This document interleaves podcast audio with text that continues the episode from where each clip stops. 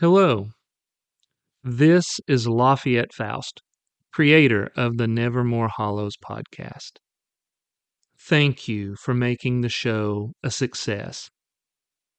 Please take a moment to subscribe, give five stars, comment, and share the show with your friends. It's the best way to help us grow and to be able to continue to provide quality horror content. Also, please support our new art director, Chris Madman Goins at Black Sheep Studios TN on Instagram. He has some amazing Nevermore Hollows art for sale, signed by the both of us, as well as many other original pieces I think you're going to love. Now, for you horror hounds who like to have a good laugh, I invite you to check out my other podcast. It's called The Three Uncool Cats. In it, my two friends and I sit in a basement and discuss music, movies, and whatever else comes into our warped minds. I would really appreciate it if you would give it a listen. Now, with that out of the way, I invite you to sit back, turn on a light, and prepare yourself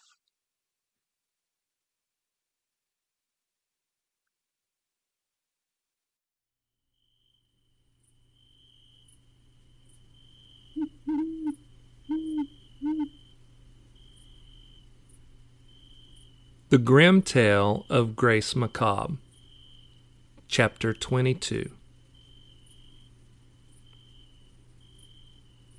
Grace had only kissed one other guy in her life. His name was Randall Larson. He was her first boyfriend. She was 14, he was 15. Her mother wouldn't let her date at that time, so they spent their time together at each other's houses, supervised by the parents. However, on Randall's 16th birthday, they had found themselves alone long enough to share a brief kiss. Both she and Randall were shy, and the kiss was nice, though awkward and a little embarrassing. The kiss she shared with Ari was none of that. There was no clumsiness or timidity from Ari as he held her firmly in his arms and pressed his lips against hers. While Randall had been as inexperienced as she, Ari seemed to kiss with the experience of a thousand lifetimes. Grace had a terrible thought. If Ari could kiss as confidently as this, then he must have kissed girls with much more experience, much more skill. She pushed that notion aside and gave herself completely to him and his kiss. After a long, blissful moment, Ari broke the kiss but still held her in his arms. She longed for another kiss, kept her face turned up, her lips expectantly presented to him, just in case. Her heart ached with the desire for just one more kiss. Ari was holding her so close she felt his every breath, felt his heart beating in his chest. Her own heartbeat was rabbit quick. She knew he could feel it as it leapt and trembled, but she didn't care. Everything around them faded away as they shared a moment that had the power to stop time. She stared up into his eyes.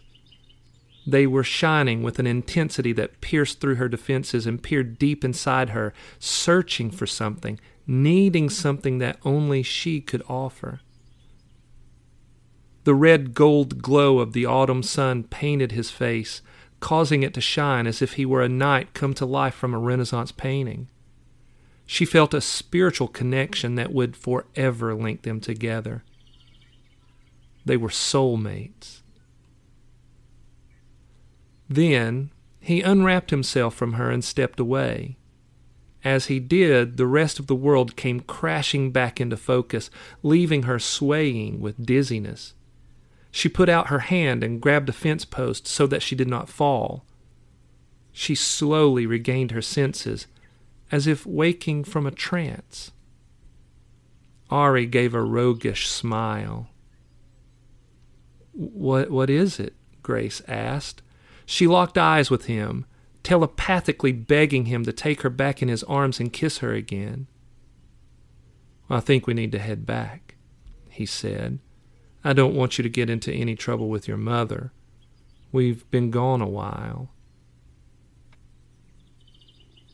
Grace felt her heart sink. The thought of leaving this place, of not feeling Ari's lips against hers, was nearly too much to bear. But he was right. They had just enough time to get back to the mall and for her to get home in the proper amount of time so to not draw any attention from her mother. Reluctantly, she nodded. Okay, she said, turning to glance at the field one final time. The field was even more glorious than it had been, due to the change in the quality of the late afternoon sun, though she saw not its sublime beauty. Instead, she saw in her mind only a vision of her embrace with Ari. They got back into the Mustang, and Ari pulled back onto the road. They drove a few moments in silence. Ari cleared his throat. I hope that I wasn't too forward with you back there. Grace had been struggling to control her emotions. She didn't want to seem like a smitten schoolgirl. Now, as she considered his question, she couldn't help but smile. She turned to him, her strawberry blonde hair whipping about her face, and fixed her green eyes upon him. You weren't. It seems you enjoyed it, Ari said, speeding through a curve. Grace's smile broadened to the point she feared her face would break. It was okay. Ari smiled. Just okay, he said. Then next time, I won't hold back. Grace didn't reply. She watched Ari's dark hair whisk about his handsome face took in his wide smile, and nearly sighed. She forced herself to look out at the passing countryside. She saw nothing before her, though. Her mind was still obsessing over that amazing kiss.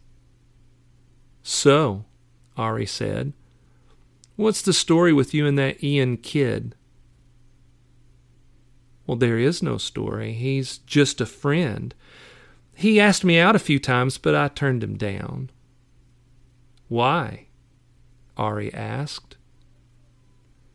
Grace shrugged. She wanted to seem worldly, not so innocent, more of a woman instead of a girl. He's just not my type, she replied. There was a long silence as Ari maneuvered the speeding car around a series of dangerous curves.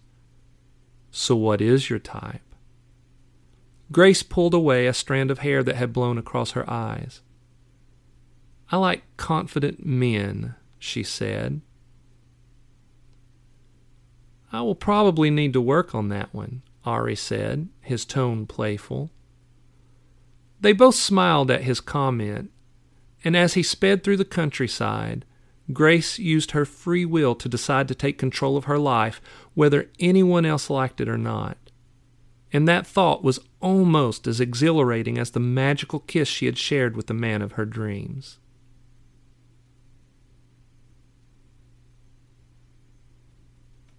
The Grim Tale of Grace Macabre, Chapter 23.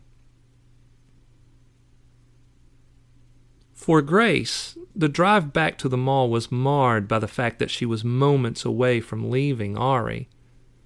The two hours they had spent together had gone by much too quickly. She was, for the first time in her life, truly living. By choosing to be with Ari this afternoon, she had taken the first steps to becoming the woman she wanted to be, the woman she dared to be.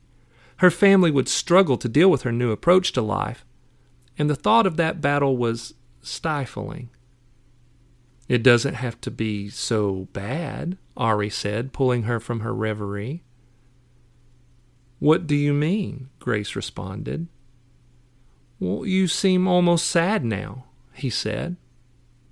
It's almost like he can read my mind, she thought. and that idea made her heart swell.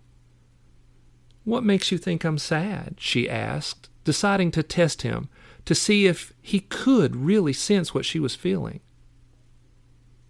The closer we get to the mall, the more you turn inward, he said. If I were to guess at what you were thinking, it would be that you like the freedom you took for yourself today. Having to go back to following everyone else's rules seems a pale comparison right now. Bingo, she thought. He had gotten it exactly right. Grace nodded. I would like nothing more than to spend the rest of the day with you, Ari. But I need to figure out how to deal with my mom. She won't like that I will be taking control of my life. I had a family once, he said. I couldn't get along with my my father. Grace found it curious that his inflection when he said the word father was filled with reluctant reverence, as if he had no choice in being reverent, though it pained him. He just demanded too much, Ari continued.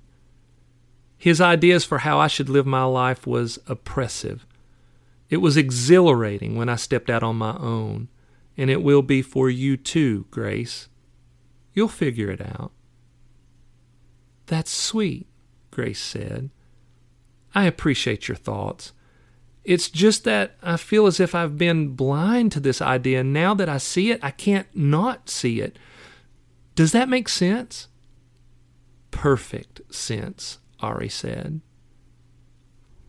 Grace looked out the window as they drove through town. She loved the look of Nevermore Hollows. It was a small oceanside town with a nostalgic vibe.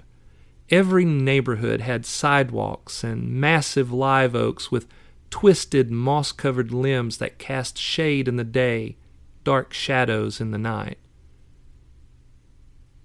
The houses were full of style and character, whether they be tiny bungalows with sloping eaves and distinctive dormers, or Queen Anne Victorians with brightly painted wraparound porches, or craftsman style homes with their tapered columns and handcrafted stonework. The drive was over too quickly, and she was disappointed when they arrived at the mall. Ari pulled into the space beside Jennifer's Acura and shut the engine off. He turned to her, leaned in, and gave her another wonderful but too brief kiss. Grace felt the heat from his kiss spread from her lips, down her throat, and into her stomach. It made her feel wonderfully alive. I'll be out of town for the next few days, Ari said. So I'll I'll text you when I get back. Grace felt a sense of desperate longing spring up from deep within her. Where are you going? I have to take Andre and Salome to Savannah, he explained. I should be back on Thursday, and Friday is Halloween. I'd like for us to spend those days together if you don't have any plans. I have something special I want to share with you. I don't have any plans, Grace said, a delicious curiosity washing over her. I'm free. So you're going to miss school the next few days? Ari shrugged. There's no way around it. It might not be open because of the shooting anyway. I'd be surprised if they didn't call off school all next week.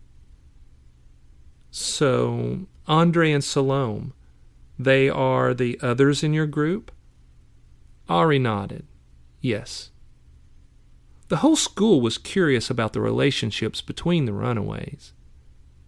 Everyone assumed that they were all dating each other, but no one knew for sure. This was an opportunity for Grace to find out and to hopefully quell the worrisome idea that Ari and Nephi were romantically linked. So, are you all friends or what? Ari gave her one of his indefinable looks. We're brothers and sisters. Of all the possible explanations as to the nature of the relationships amongst the runaways thought up by the kids at school, this one had never been proposed. None of them even remotely resembled each other. It was a heart lifting surprise for Grace to hear this. Well, I never would have guessed, she said. You all look nothing alike, and everyone thought that you were all romantically linked somehow. Ari shook his head. No, we're brothers and sisters. We were all adopted. Grace had a sudden thought. You know, no one at school even knows any of your last names. And if you're all adopted, where are your parents? Ari laughed. well, that's the way we like it. We're very private. Mother is dead, and our father is away on business. Uh, when I get back, though, I, I will text you. Grace's cell vibrated. She looked down and saw that she had gotten a text from her mother. She opened the message, saw that her mom was asking if she was safe, and felt the sharp barb of anger. Of course I'm okay, she thought. I've just had the most important afternoon of my life. Now leave me alone. She took a second to calm her mind and responded that she was okay and heading back. Her mother immediately replied with a series of texts pleading for her to be careful and to come straight home. What is going on? she thought. She is being more smothering than usual. Grace shook her head and replied that she would be careful. Ari was intently reading her reaction to the texts. You need to go, he replied. I've kept you too long, and your mother is worried about you. Grace began fighting an inner struggle. She felt a little guilty for being angry at her mother, but she also felt the need for freedom. It was time for her to start living her life.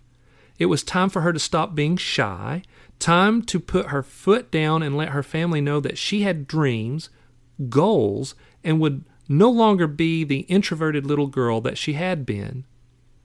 From this point on, Grace would choose to be her own woman. And as she took in Ari's breathtaking good looks, she knew that she would choose to become a woman in every sense of the word.